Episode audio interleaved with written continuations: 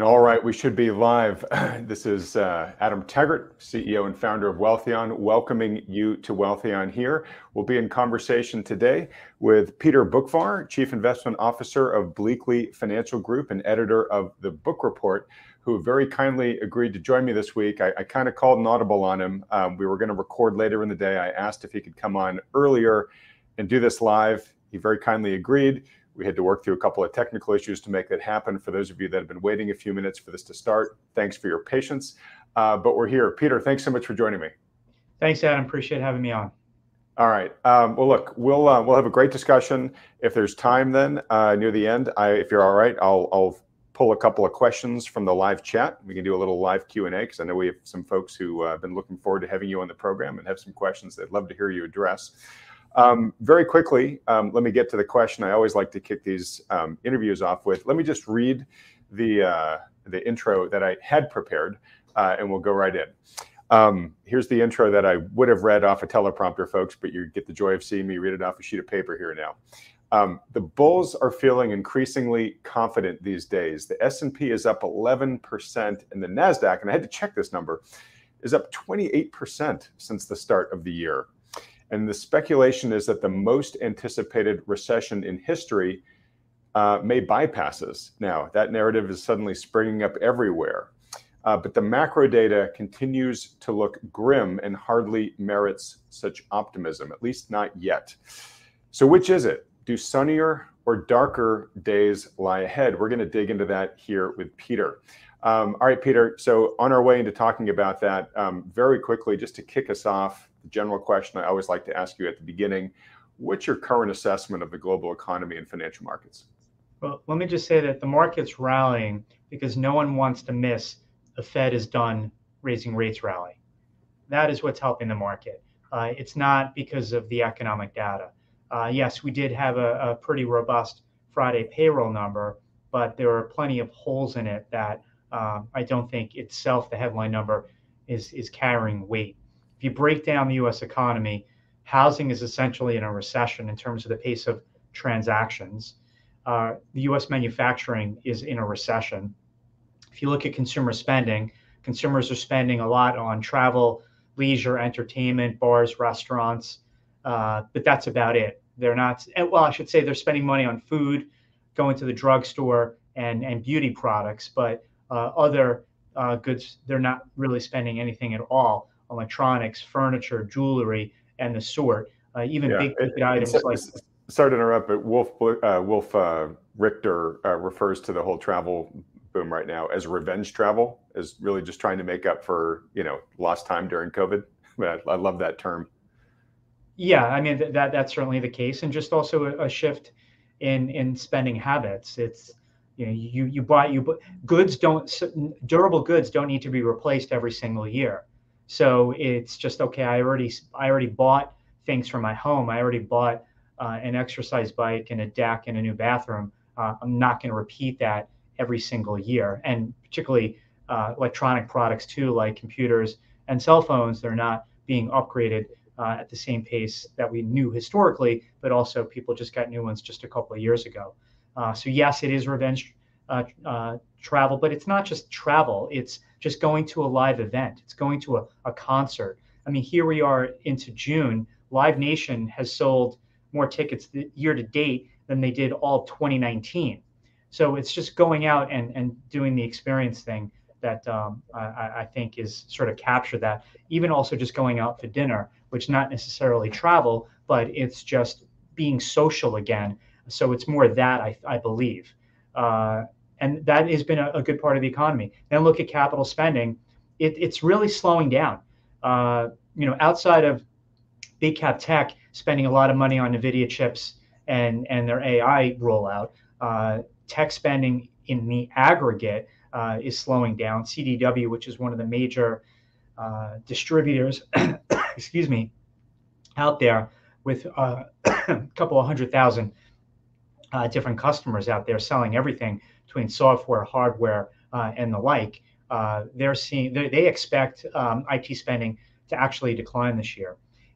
But also with earnings growth uh, declining now, that then follows uh, a reduction in capital spending too. So to me, there are many bright spots in the economy, but this doesn't mean that we're sort of in this deep recession because even if we're growing, call it a half to 1%, that doesn't feel much different than no growth or uh, a contraction of 1%. It still feels kind of muddied.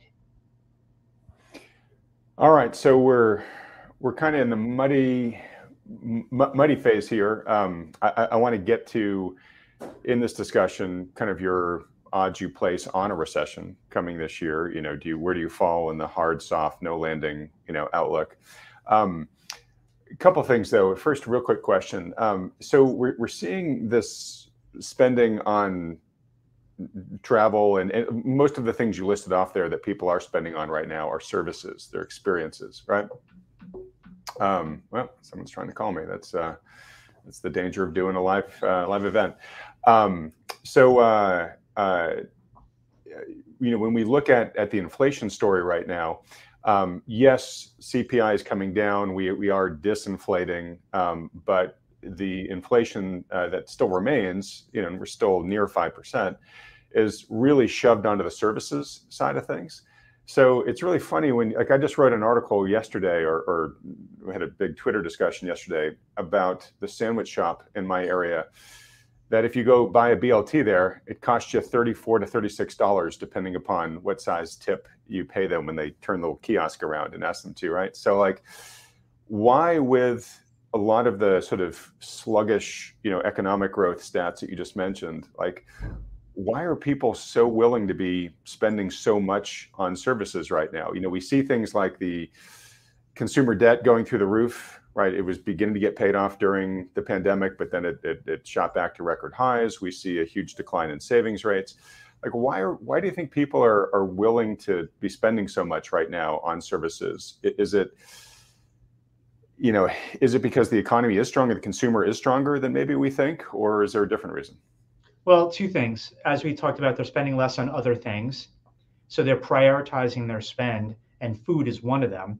But also, wage gains, while still uh, has trended below the rate of inflation the last couple of years, uh, average hourly earnings year over year are running basically double the pace of pre COVID. I mean, the 20 years leading into COVID, average hourly earnings on a year over year basis was about 2.5%. And we got up above 5% uh, a, few months ago. Now we're trending more like four and a half. So that is a quicker pace uh, of wage gains, albeit still below the rate of inflation. But uh, I, I, unfortunately, people are spending that kind of money. But if you dig deeper, you look at some of the publicly traded uh, food companies, like a Conagra, which full disclosure we own, uh, and General Mills and Kellogg's and some other uh, food companies they've they're actually losing volume from uh, as a result of the sharp rise in pricing. Uh, you you've seen that also in, in other uh, Pepsi, for example, too, and other uh, consumer non-durables like even Procter, where prices have far uh, gone up to the point where volumes are now declining. So they're spending that kind of money for a sandwich, but you don't necessarily know what the traffic is. Home Depot, for example, talked about you know sales went up, but traffic trends are down. Okay, so just to make sure this is really clear for folks, you're, you're saying sales volume measured in dollars is going up, but that's more reflective of the increase in the sticker price than it is actual additional transactions. Correct. Yeah. Okay. Um, all right. So that that may be masking what's going on here. And again, you said this is sort of a, a muddy time, right? Where you know not every every indicator maybe be, might maybe be the way it looks on the surface. You're going to have to dig deeper to, to really get a true understanding of what's going on. So I want to talk here about um, comments that you've made recently. Um, just looking at your Twitter this morning, and you made the declaration: the credit crunch is here, and you were talking about how um, uh, you know there are lots of stories now in the commercial real estate space of construction being curtailed. Um, we, we very publicly uh, had the, the Hilton Union Square Hotel um, basically walk away from their loan. They walked away from this massive property in downtown San Francisco. Um, and I think that's a, you know, it's a sign that it's, it's getting harder for uh, builders, uh, companies to get access to loans to do construction. Um, obviously, all their input costs are going up from wages to supplies to services. Um, so we're it's looking like we're seeing you know canceled projects or diminished construction plans, and now we're beginning to see you know defaults like like the Hilton there in San Francisco. These to me all kind of look like um, the relatively predictable impacts of the lag effects from Fed policy that's you know occurred over the past year. And as a lot of the folks on this program say, you know, they they operate with a lag of a year or more oftentimes. And so, you know, Fed started hiking rates last what March, um, and we're maybe now just really beginning to see the cracks in the economy that are happening under that higher cost of capital and you know of course the continued inflation that's continuing along here. Um, so i want to give you a chance to expound on this but but i'm just curious do you do you think this is a a manifestation of that lag effect? It's exactly right. When you think about the lending world uh, the only loan that's really more than 10 years is a 30 year mortgage so most are or just a few years out to call it 10 so before the, the rise in interest rates in 2022, uh, what was the lending environment? It was money was essentially free, and it didn't cost you more than 300 basis points, 400 basis points at most to get a loan, even if that was high yield. So when you go vertical in one year, like we did over the past, uh, call it 15 months now, to the point you made about uh, starting in March with the rate hikes, well, any loan that's coming due this year is having to be repriced at a much higher interest rate than the loan that is maturing. And when your interest expense, you're paying 3%, uh, you don't need much cash flow in order to service that. And if you, even if you didn't have cash flow, uh, there was enough investors out there that would be willing to refinance and kick the can until you did achieve profitability and free cash flow. Well, now you're in this new interest rate environment and not everyone can service their debt with this new high, higher rate world. So even before Silicon Valley Bank uh, collapsed, banks had already started the process of realizing this and saying, well, our customers out there, uh, can they ser- can they service their debt in this new rate world? Well, yeah, some can, but some can't. And lending standards were tightening pretty aggressively before SVB went down to the point where if you don't include COVID, the standards were the tightest since uh, 2009. And then, of course, you throw in the bank failures and standards tighten further. But not only did standards tighten further, the demand for loans has weakened too because, well, I can off I can afford a three percent interest rate, but I can't afford an eight percent one. So therefore, uh, the demand for loans has also softened.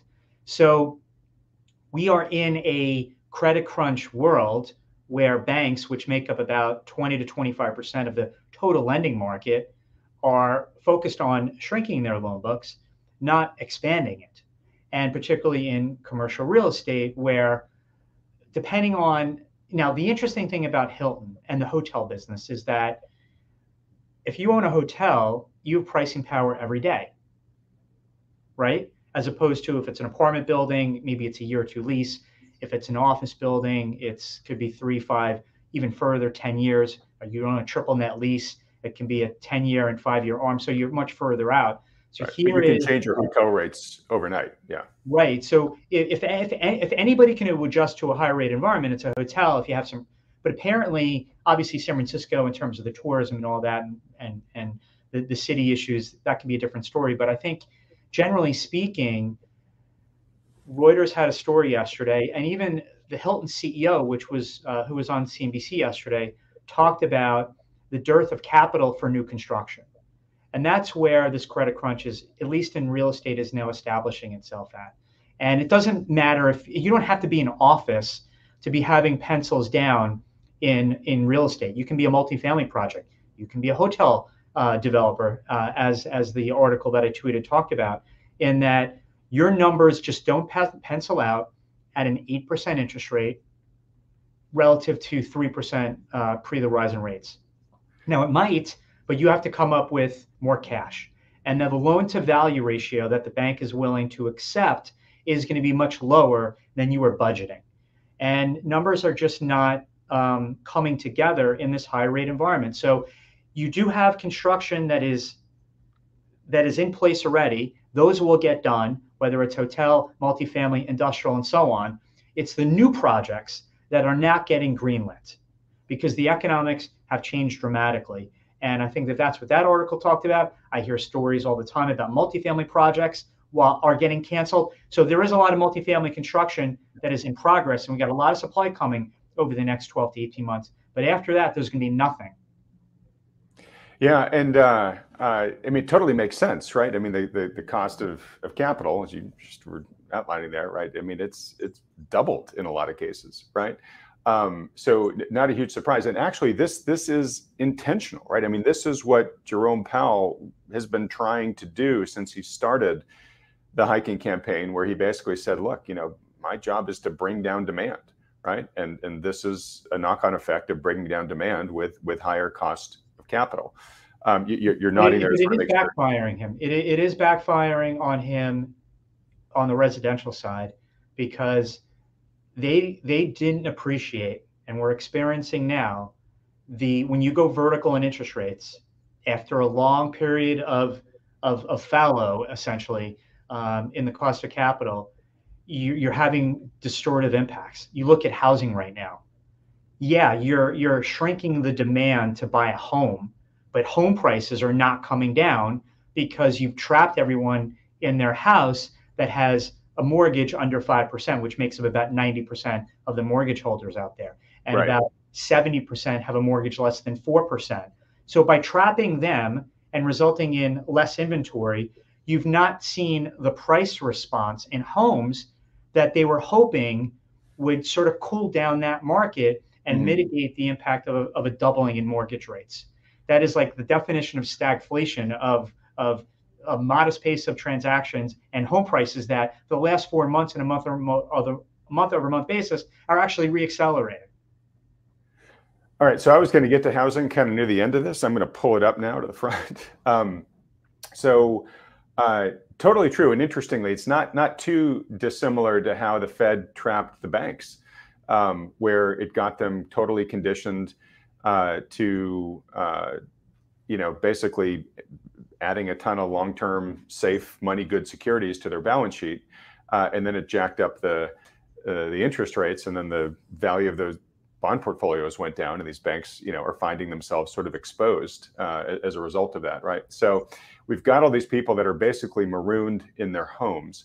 Um, really curious to think is is that a um, Will that clear out over time, or do you think it will be persistent? And the argument for it clearing out over time is that in the housing market, like many other uh, asset markets, prices are set at the margin, right? And there will always be some organic amount of transactions that have to happen because of deaths, divorces, you know, job loss, moves, et cetera. Uh, and that eventually those that percent of organic transactions will start resetting the new price in the market. It just may take more time. Um, do you agree with that, or do you have a different outlook? Yeah, it, it will ease up as affordability continues to be difficult and credit availability gets tougher. Right. So, and sorry to interrupt, but I mean, we're at the worst moment for both.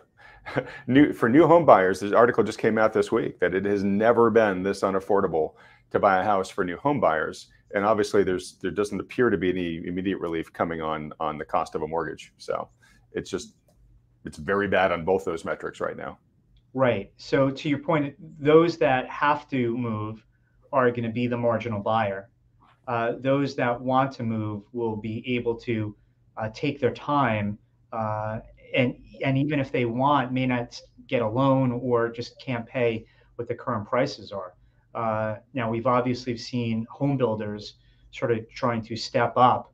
Uh, interestingly, where new home sales historically made up about 10% of the overall transaction market, now you're pushing like 30% uh, right. in certain markets. And but, sorry, and, and, and they, they can be afford more afford to be more flexible on pricing, right? Because they just need to move the unit. They, they don't have to live in it. So they're not trapped in a sub three mortgage sub four. Right. They, they, the builder can create incentives. They can buy down one's mortgage. They can uh, put discounts on the home. So yeah, but but that that doesn't work in all markets.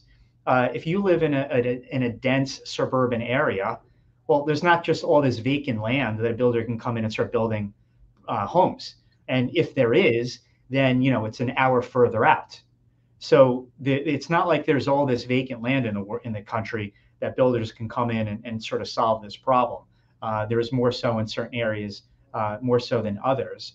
Uh, and and getting back to you know you talked about monetary policy purposely trying to limit demand. Mm-hmm. Well, yeah, from a consumer standpoint, and yes, from a borrowing standpoint, but I don't think that they sort of gamed out uh, the dramatic impact on certain parts of the economy, particularly real estate. Again, when things reprice at a much higher interest rate uh, than before, and and and what that potentially leads to, because that's the irony of this is that is that because of new construction essentially getting halted in a year or two when the existing projects are done well who's going to have pricing power all of a sudden? It's going to be the landlords.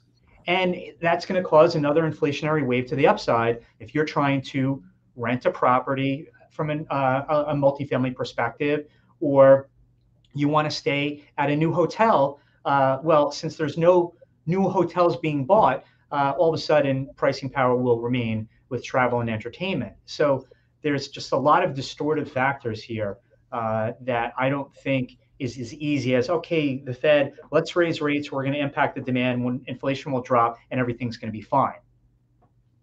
Yeah, interesting. So I think your your your descriptor is muddy really really does apply here. So um, let's get back to just sort of economic outlook for a moment. So um, because I want to ask you about I want to get back to housing in a second, but I want to go through your outlook for recession, what that may mean for the employment market, and then if those dominoes do fall, what impact they may have on housing. Um, wh- where are you in terms of a, a, recession outlook? Do you think we're going to have one? If so, how severe? So, when getting to the Fed raising interest rates 500 basis points in a year, uh, I, I don't want to say 100%, but I'll say 99% chances of recession. Okay. uh, the, the extent of it, though, uh, I think is in question. And interestingly, I believe whether it's a modest recession or a tough one will also depend on how the demographic impact is sort of spread out. And I mean that where the stock market goes from here is going to be an influencing factor on the depth of any recession. Because if the stock market at some point, after it gets off, you know, the euphoria of okay, the Fed's done hiking interest rates and focuses more on they're going to stay high for a while, and the Fed's still tricking their balance sheet at 100 billion a month, uh, and we actually do get uh, a resumption of this bear market. You know, if all of a sudden, I'm not saying it happens, but this is something that I think is a, a key part to answering your question is if, and I emphasize if, the S&P 500 goes to 3,000, you can be sure that this will be a deeper recession because that will have an immediate impact on high-end consumer spending that has been much less immune to the squeeze that lower and middle income people are feeling uh, because of their squeeze in their real wages. Uh, another thing that maybe can uh, kind of bring the higher end recession forward is where a lot of the job cuts happening. They're happening in white collar. Uh, so maybe if that picks up, uh, that can also uh, create a, a, a tougher uh, recession than, than, than, thought. But we can't separate, separate, separate out what happens to the asset markets in trying to determine what the extent of this recession will be. Uh, they're intertwined. They're they're joined at the hip, just as monetary policy is uh, joined between the economy markets and monetary policy. They're conjoined triplets. okay, we've got we've got conjoined Siamese triplets here. Um, which one do you think does one lead the others? Well, let's let's look at the two recessions pre-COVID. Uh, it was the decline in asset prices that drove the recession. Tech prices fall, the bubble pops, capital spending collapses, and that's what led to that recession wasn't a consumer led recession, it was a capex led recession. Then mm-hmm. what we saw the next one home prices fall, an asset. Home prices fall, collateral values uh, get hurt, and we know what happened from there. So the you know, asset prices have been a driver of economic activity since Greenspan created that environment. So if asset prices fall, well, then that will have a direct impact on the pace of economic activity. Okay, so all right, let's then shuffle over then into asset prices. Um, so we've we've we had a bad year for the markets last year. Um, we could easily make the argument that asset prices were very distorted to the upside at the end of 2021, right? So, I mean, you could almost make an argument that just look, they were going to have to correct just simply from a reversion to the mean type standpoint, um, or or a, a bubble excess uh, standpoint. Um, we've now seen the you know really robust start to the year. Uh, I mentioned the stats at the beginning: S and P up 11, Nasdaq you know pushing 30 at this point in time. Um, is there is there sustainable are there sustainable reasons for that strength in the market right now and you know looking with your crystal ball here do you expect them to continue to power higher or is this more like a classic bear market rally where it's it's convincing everybody it's time to get back in the water um, before the bear returns well obviously ai has has given at least the nasdaq the most recent lift but I, or the, the AI narrative, right? I mean, the AI narrative, the AI hype, whatever you want to refer to it as, the AI excitement, whatever.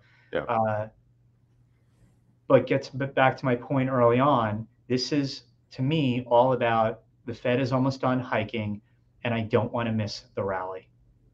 And what causes that attitude to stumble is the realization that we're not going back to zero rates and we're not going back, at least for a while, to aggressive QE. Those days are over for hopefully forever, probably not, but hopefully for a while. And that even if the Fed starts cutting rates into to respond to recession late this year into next year, maybe they cut to four, maybe they cut to three. But that's a much different environment than what we're used to here. And I think that when people realize that unlike prior recessions that most people in the markets have been accustomed to is this aggressive monetary response. The Fed and other central banks are really handcuffed here uh, in, in eventually responding to that next recession. Now, even that said, if you go back to the 2000, uh, 2000 2002 bear market in the 07 to 09, uh, stocks continued to fall all throughout the rate cutting cycle. Mm-hmm. And it wasn't until they were almost done cutting that the bear market ended. Ended, so right. I, I appreciate, you know, everyone excited. The Fed's pretty much done. They're going to pause in June, and therefore it's a green light uh, because that's what everyone's been trained on. But I think when people see that higher for longer is itself a continuous form of tightening, right? Because of all the debt that needs to be refinanced every month, every quarter at much higher interest rates, I think this sort of intoxication with the Fed is going to save me and save the day, uh, I think is going to wear off. Okay, and and why that outlook is important is because you're you're basically saying, look, asset prices have led us into some of the most recent recessions, and there may be an aha moment for the market where they say, oh, yeah, it's maybe not going to be as rosy as we thought, and there may have to be a market downwards repricing. I want to get your your thoughts on that, but but real quick, I, I just want to sort of share an exasperation that that I have, and I'm sure a lot of the viewers do, and to see if maybe you have a good explanation for this, which is we have had the markets repeatedly being more optimistic about Fed policy and then having to revise their forecasts, right? I mean, they were initially, you remember, not that long ago, they were predicting the first rate hike rate cuts in June, right? And and Powell kept saying it's not my plan. I'm not going to cut rates, and the market kept saying nope, we don't believe you. Nope, we don't believe you. And you know, they, they've been shifting back and forth, you know, kind of all the beginning of this year. But now the market's beginning to realize, yeah, actually, you know what? Maybe Powell's not to not, not going to uh, cut it all this year. So higher for longer. We then had the banking uh, weakness, the, you know, some of the biggest bank failures in history That is now forcing banks to tighten their lending standards further. You've already talked about that. And, and the Fed has said, hey, that actually acts as if there are, yeah, those act as additional rate hikes on the economy, right? The, those tightening bank lending standards. So it's kind of like, hey, Powell is doing more than the market was planning, and then the banks are now doing more on top of that. And the market has had to react to that and keep repricing or keep re- reshifting its expectations and you would think because it's reshifting its expectations, it would be bringing asset prices down in response. But stocks have been going up all year. So I'm just curious, how do you square that circle? To me, the Fed doesn't, the, the market right now doesn't care about the rate cuts just yet. They just want the pain to stop in terms of the rise in interest rates uh, on the short end. So let's take this one step at a time. They're celebrating the end of rate hikes they think that that is an all clear. I think they'll be mistaken because QT is still going on in a pretty huge way. Uh, I mean, it's amazing how dismissive people are of, of 95 billion a month um, being sucked out. I do think that that reasserts itself, just as they got excited about QE. I think they're going to be worrying about QT. Uh, but I think that's the mentality, and and I think that people understand what Jay Powell. This is Jay Powell's last job. He's not going to leave the Fed when his chairmanship comes up, and he, he needs to get a, a job on Wall Street, and therefore um, he needs to make everyone happy. He's only focused on his legacy and keeping inflation down. He's playing He's for the all about not repeating the mistake of the 1970s when inflation went up, it came back down, the Fed backed off, it shot back up again, inflation. Then it came down because they had a further tighten, the Fed backed off, and then it accelerated for a third time. He does not want to see that acceleration in inflation after this come down. And that is what is most important. But putting this aside, let's just say inflation has a two handle by the end of the year, which it very well could. But where does it settle out at next year? And if it's not going back to 1% to 2%, then I'm sorry, everyone, we're going to have to live with higher rates. Maybe they're l- lower than where they are now, but they're going to be higher than what we're used to. And this gets back to a really important thing that we have to focus on is what level of real rates will the Fed be okay with? I don't think a world of negative real rates is any time we're going to see for many years, as long as Jay Powell is running this Fed. And that a half a percent, 1%, I think is where, where we'll settle out at. But that means if inflation next year, not where it comes down this year, but where it sustainably ends up next year, which I think it'll be three to four next year, again, after falling probably below that uh, before it settles out. So that means a Fed funds rate of three, four, four and a half percent on a sustainable basis. That is not an environment that we've seen for the last 15 years before 2022. So that is a different world. Everyone thinks that we're just going back to this this this we're going back to high school here, uh, and but we're not going back to high school again. High school's over. All right, so uh, so glory days are are over, right? Uh, it's like an old Springsteen song. We're just going to reminisce about them. Um, so look, Peter, if I if I told you before all this craziness happened, right? Let's say let's say 2019, even right before pandemic hit was in people's eyes, and the economy was habituated, one might say, addicted to close to ZIRP policy. And I told you, Peter, you know what? The Fed's going to take the Fed funds rate to five, and it's going to hold real interest rates positive, you know, for years afterwards. Um, what would you have thought would have happened to the economy? Um, and I asked that in, in the mind with, you know, could, could, how much of the economy could survive that persistently, right? We've got the stat of what, 20% of companies or were zombie companies back when credit was cheap, right? I mean, are you expecting kind of a decimation of that whole, you know, cohort of, of corporate America? Well, actually, I, I think what's happening now is is how it was supposed to play out in the sense of I had somebody actually really kind of, I was talking to somebody over the weekend about this. They're like, how is how is the US economy still standing?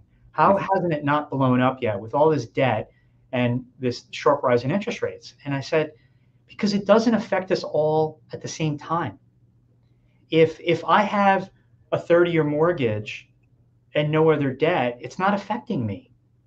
Now, if I have if I if I'm a big company and I've turned out my termed out my debt my debt to 2025, 2026, it doesn't yet affect me.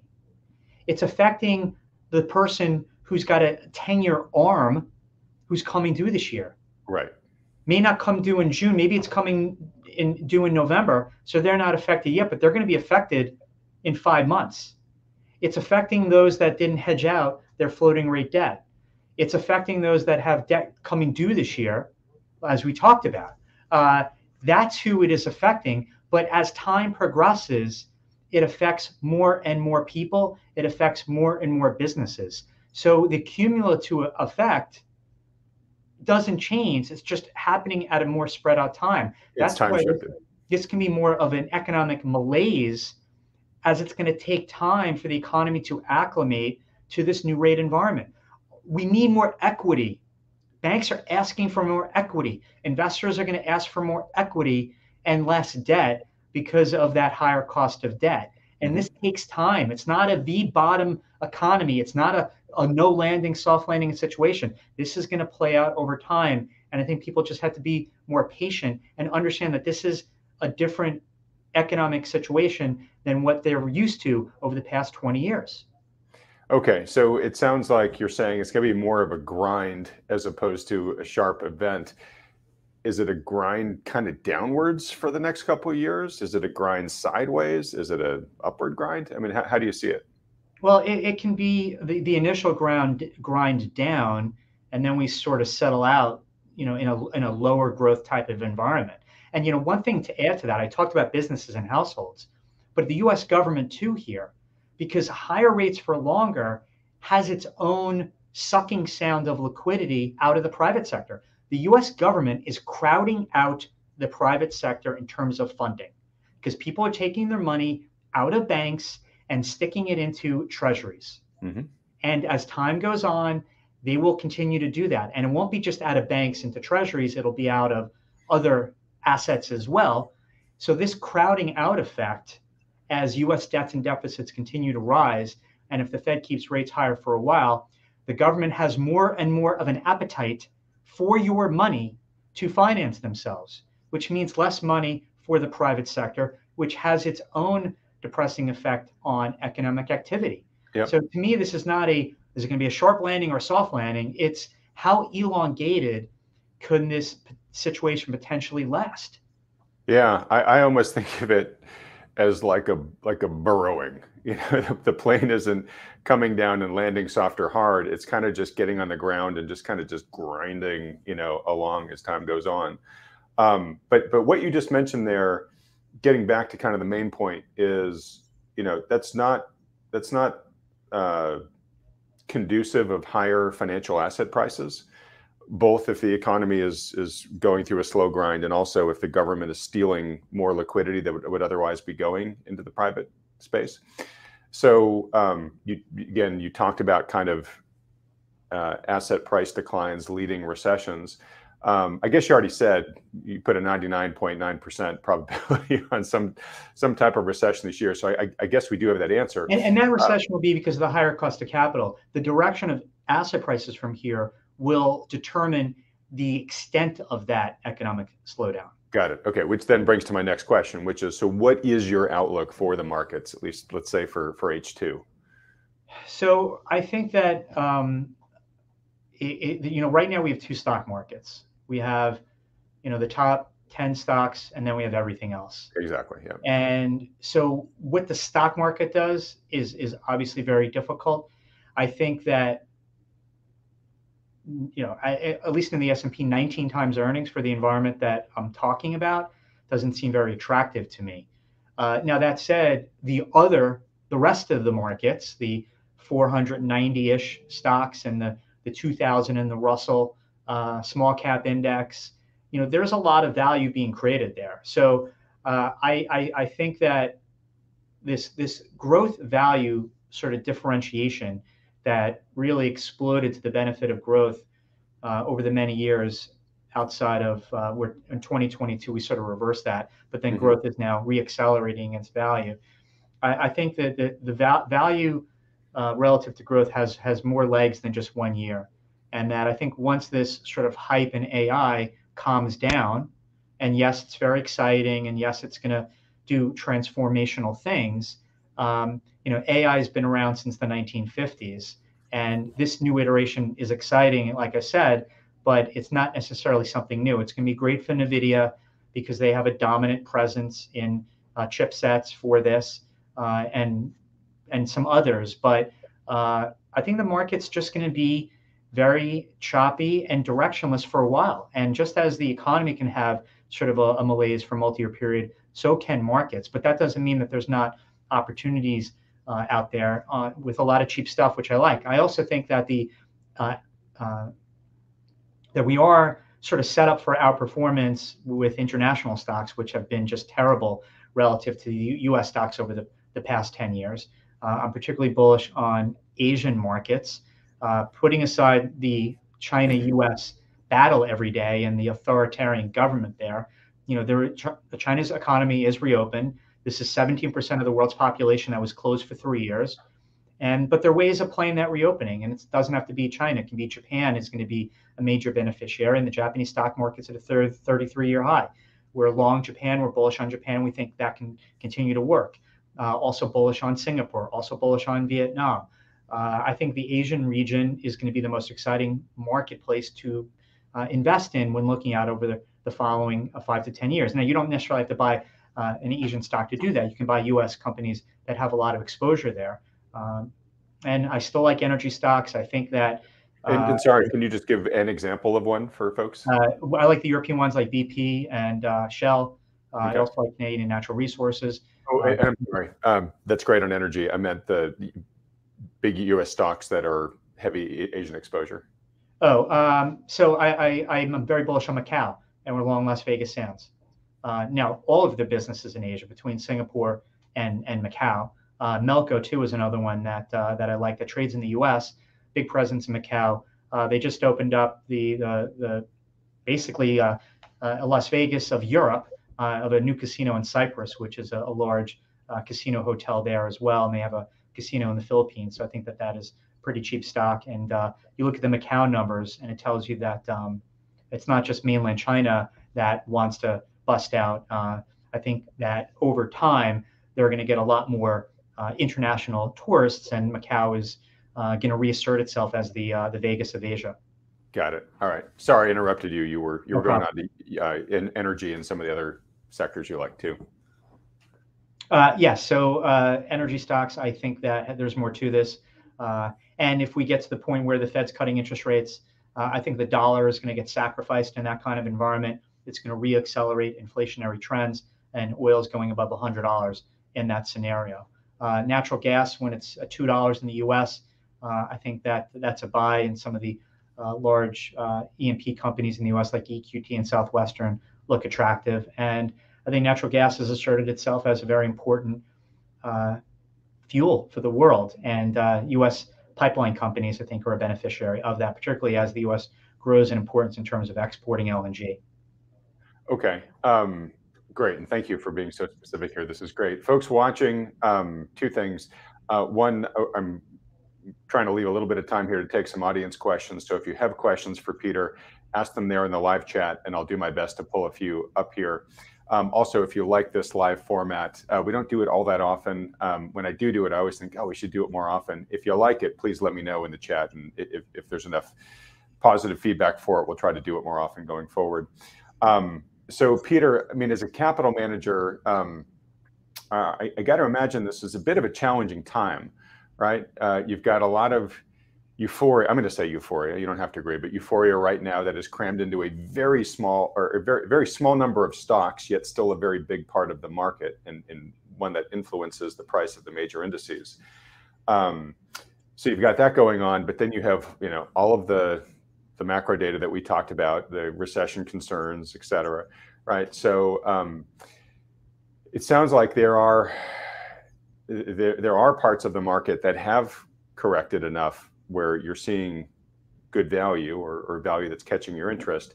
But then there's got to be parts of the market where you're concerned that I imagine you're concerned that hey, this is pretty frothy, and if this goes down, it could take you know a large chunk of the market value, the industry market value down with it. How are you playing this? And I guess maybe first question is is how what what percent deployed are you? Like are are you are you um, you know, we just went through a tough year where I know a lot of capital managers were holding more cash than normal. Are, are, you still taking that kind of approach, or are you seeing enough value here that you're you're really kind of more aggressively buying? No, and, and one of my strategies, I'm probably about um, half long equities, uh, about 15% plus in, in precious metals, uh, owning some international bonds and some tips, and, and having some cash. Uh, I, I, think it, it's really difficult uh, to be managing money here, uh, especially when only a few things are are outperforming, and and and I think it's. I think the when you try to figure out what type of investor you are, it's if you if you suffer from fear of missing out, then this environment is even more excruciating uh, because you find yourself making decision buying decisions and sell decisions just based on where the current momentum is. You know, fortunately for me, I I don't suffer from that. Now that doesn't necessarily help me when people see, okay, you're not participating in certain things, but I try not to get caught up in that. So a lot of it has to do with one's time horizon, and the shorter your time horizon is, the more difficult this market is. The longer your time horizon is, the more you can sort of ride through the, the, the, the bipolar nature and mentality of investors, of wanting to go in to what worked so much for so long over the past 10 years, thinking how that pattern is just going to repeat itself. You know, just a, a, a you know, reality check in, in some of the big cap tech stocks. I mean, outside of NVIDIA, where they're seeing explosive growth, I mean, Microsoft, Apple, Alphabet, I mean, these companies aren't really seeing much growth anymore. These are phenomenal companies, but with very high multiples and very little growth, uh, one has to ask themselves, is, is, is this where I'm going to get my return of substance over the next five to 10 years? These companies will still be around, they'll still be great, but where am I going to get that incremental return, particularly relative to the risk that I'm taking?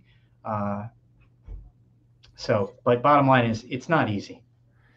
Never. Uh, it never is, but I, I got to imagine now is a, you know, on the challenging scale, it's it's closer to the more challenging side than not, given everything you just went through.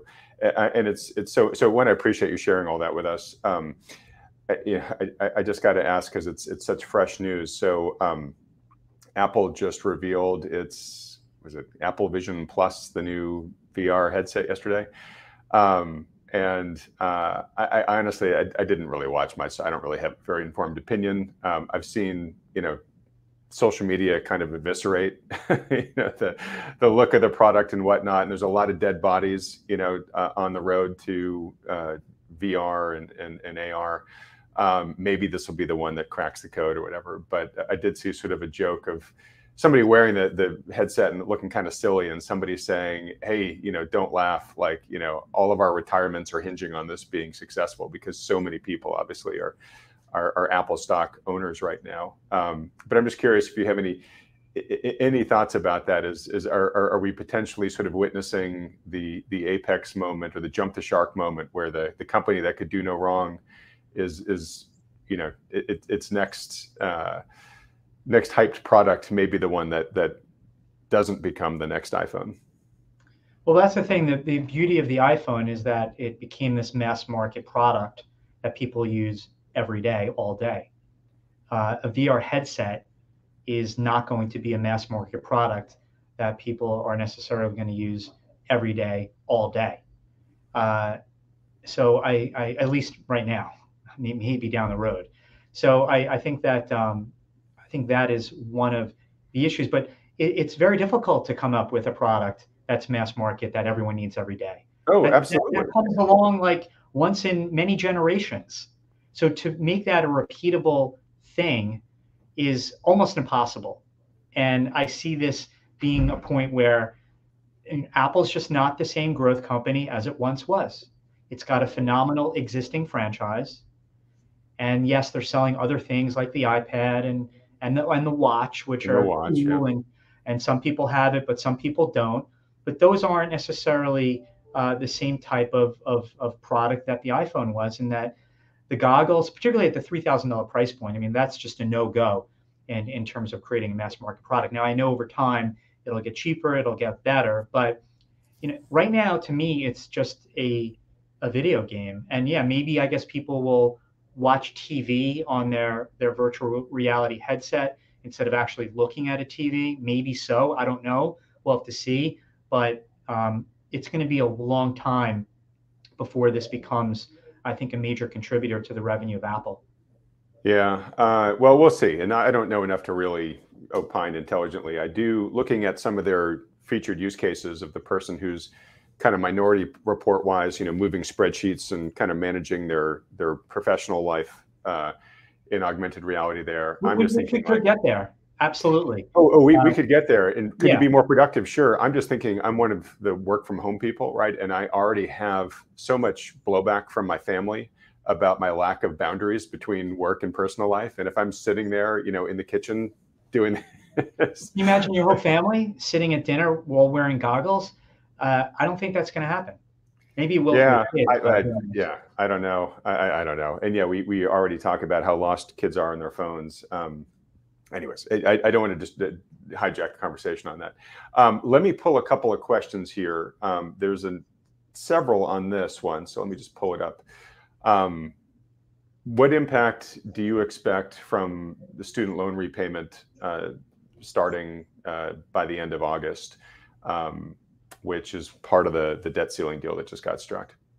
So it's a good question because there are some interesting uh, things out there that that are going to flow through the economy uh, with respect to the consumer. I've seen numbers that consumer um, uh, student debt paydowns are going to cost about five billion a month. To call it 60 billion annualized. Uh, we've cut off the extended SNAP benefits. That's going to be about 50 billion a month. So we're going to take 100 billion away from uh, lower end. Um, well, I shouldn't say lower end because people are paying back their student loans. Could be medical school students. They can be higher end. Uh, so that's about 100 billion.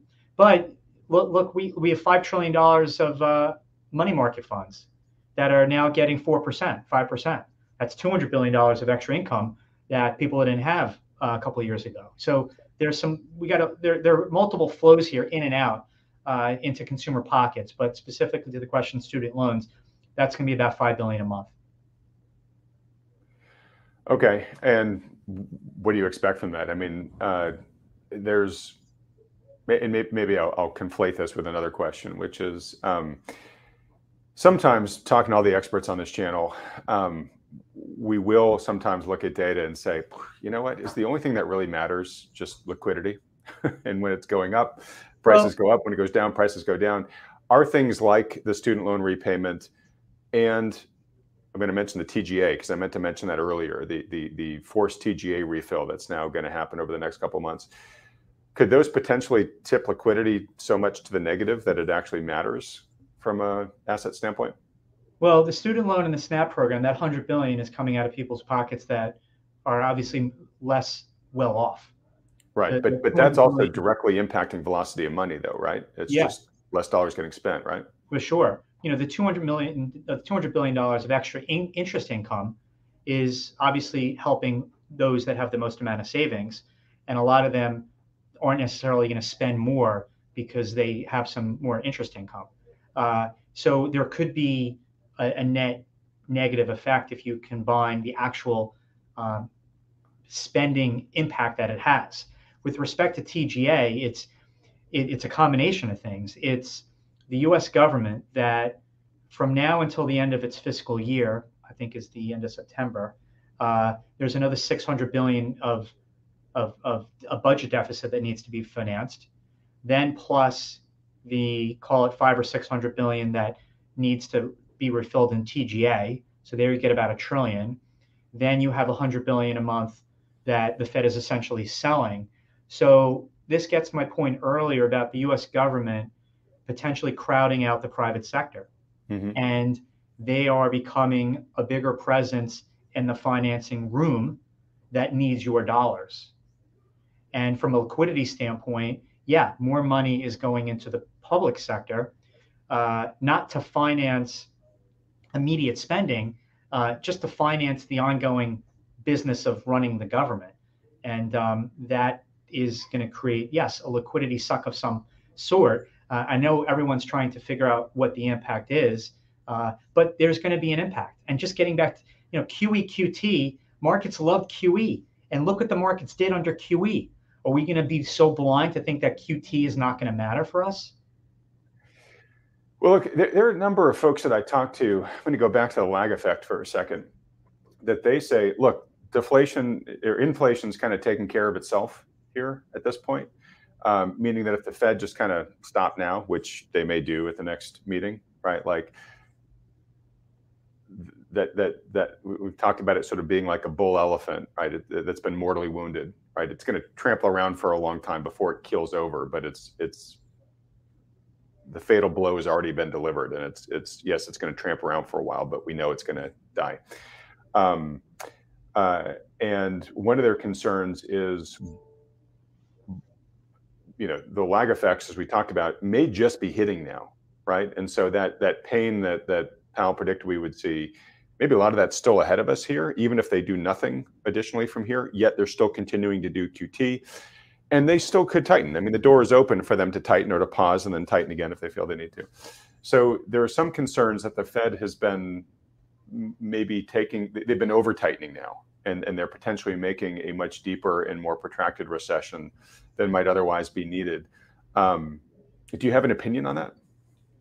I think it's it's the Fed's mistake really started when obviously they were too easy for too long. Yeah. But I had more of an issue of not where the Fed was eventually going to get the Fed funds rate, but the rapidity at which they decided to get there.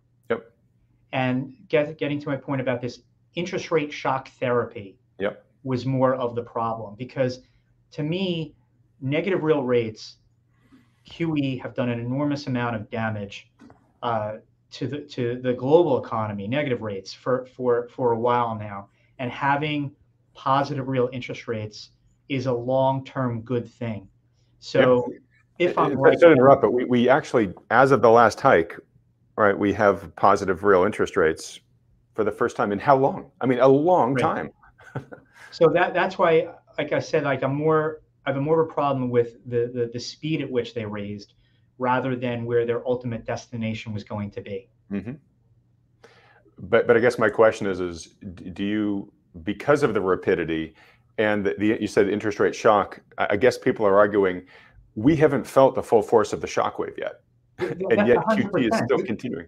The, the, the yeah. credit crunch has only begun. We, we've had we've had a, a two-part economy, one pre SVB collapse, and we've just started the post SVB collapse world, and that is a world that where credit was already tightening, that tightening is going to accelerate.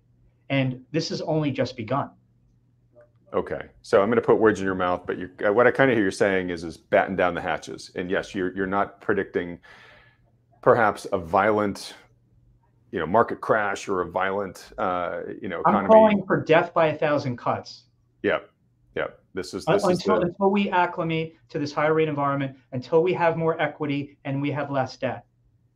Yeah, this is that grinding burrowing that, that we were sort of talking about earlier. Okay, uh, last question from the audience here, um, just because we're getting short on time. It's a question we already kind of touched on, uh, Peter, but there's just so many people asking this question. I'm, I'm going to give you a chance to revisit it, which is Will the housing market crash? Um, maybe the right way to pose this question is, is you talked about how we have a lot of people that are trapped in these mortgages, and that was sort of an unintended consequence of, of what the Fed did in terms of their uh, hiking interest rates.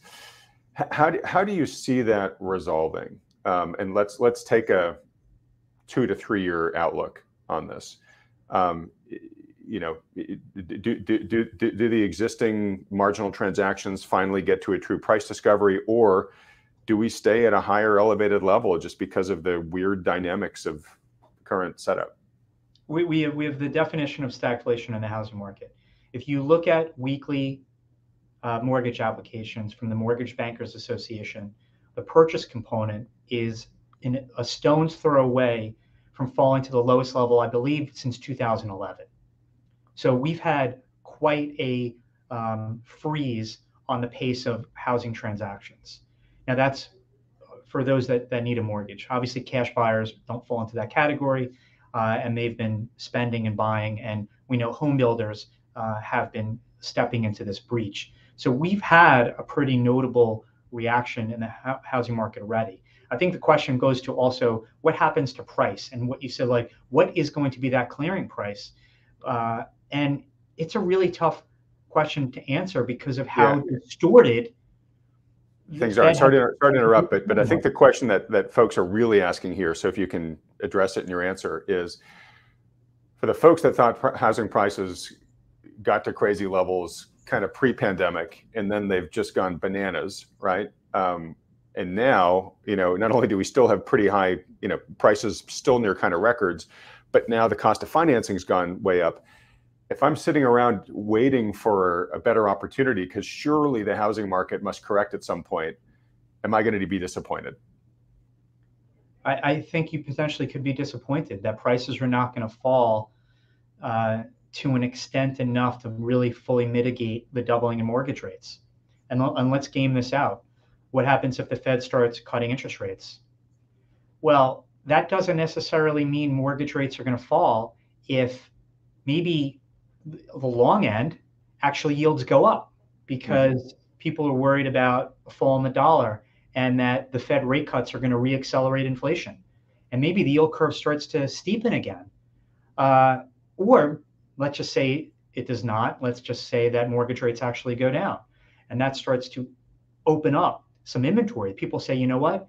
Uh, I can now get a mortgage rate that's not much, not much different than the house that I'm in. So I'm going to sell here to buy here. Maybe that can ease up and, and add to some of the supply that can maybe slow down the rise in home prices. But on the other hand, that person still needs to move somewhere and go find another home, which then creates its own demand. I, it's just it's it's it's upside down here, and it's really I think difficult to have a, a confident answer to to that question. Okay. Um, and, and look, uh, I've, I'll, let you off the hook here because we also do have housing specialists. So bring on here to really dive into this. But it's it, it is uh, it's muddy, as you've said, and and I think in some ways that can be really infuriating, uh, particularly because I get the way that people look at it, and I, I got to be honest, I look at it a lot that way myself, which is that prices just got incredibly insane versus fundamentals, and then now, you know, uh, financing has gone bananas. And and surely, just from the increase in mortgages alone, we should see a nice mathematical correction. But we're not. You know, no if seventy percent of the people had mortgage rates above four instead of under four, uh, I you'd probably see more mobility and and more easing of prices. Got it. So I, I assume that you would say, so yeah, look at a country like Canada or the UK, where uh, you know they have like five-year mortgages, or mortgages have to be refinanced every five years. So basically, every year you've got about a fifth of the housing stock that needs to be refinanced. I'm assuming you would expect to see a faster correction in those types of countries. Yeah, I, you would you would think so uh, for sure. Uh, but even in the UK, you haven't necessarily seen it just yet. Uh, I do think you're beginning to see it in Sweden. They also have you know feasted on on cheap money and and having more adjustable rate stuff. So uh, I think there's more vulnerability from affordability standpoint without question because there's not as many people sort of trapped in these low mortgages for a lengthy all period right. of time. All right. Well, I got to leave it there. Um, Peter, I could go on all day with you, and I know there are a number of folks here that would love for us to, but you got to get back to, to work. Thank you again for not only coming on the program and giving us so much uh, of your expertise, but for changing the plan, coming on to do it live. I know you had a couple technical issues as well. Yeah, I just really appreciate you soldiering it through it. No, no, no, no. I, I, like I said, I really appreciate you soldiering through everything to, to come talk to us today. Um, for folks that have really enjoyed this discussion, would like to learn more about you and your work, follow you, where should they go? Uh, well, they can subscribe to uh, the Boock Report. It's uh, actually boockreport.com, B O O C K report.com. Uh, actually, starting this week, I'm going to be shifting over to Substack, and uh, we'll see how that goes. But uh, I write daily. And then on the wealth management side, you can reach us at uh, you can go to our website at bleakley.com and learn more about us. All right, fantastic. Um, folks, please give uh, Peter a big thanks there in the live chat. Um, just wrapping up, um, I just want to remind everybody um, for the reasons we talk about every week, but particularly the reasons uh, that Peter mentioned here uh, in this entire conversation. You know, it's a very muddy, very confusing time. He talked about the challenges that he has as an experienced capital allocator trying to figure out how to play this right now. So um, if you're feeling, you know, overwhelmed by trying to figure out how to navigate your own wealth through this, again, highly recommend you do that under the guidance of a good professional financial advisor, one that takes into account all the macro issues that Peter and I talked about here. If you have a good one who's doing that for you already, and then creating a personalized portfolio plan for you and then executing it for you, great, you should stick with them. But if you don't, or you'd like a second opinion from one who does, um, then consider talking to one of the uh, financial advisors that Wealthion endorses. These are the guys you see come on the program with me every week. Uh, to set up one of those free consultations, just go to wealthion.com. I've got the URL right there at the bottom of the screen. Only takes a few seconds to fill out that form, schedule one of these free consultations. They don't cost anything. There's no commitment to work with these guys, just a public service they offer. Um, if you really enjoyed having Peter on, as I always do, I would like to see him come back on the program. Um, please um, vote your support by hitting the like button and then clicking on the red subscribe button below. Peter, again, I can't thank you enough. These are always just wonderful conversations. Um, Thanks, Adam. Good luck with your navigations here and look forward to having you back on the program as soon as your schedule allows. Thanks, and I very much appreciate uh, having me on. All right, thanks so much. Everybody else, thanks so much for watching.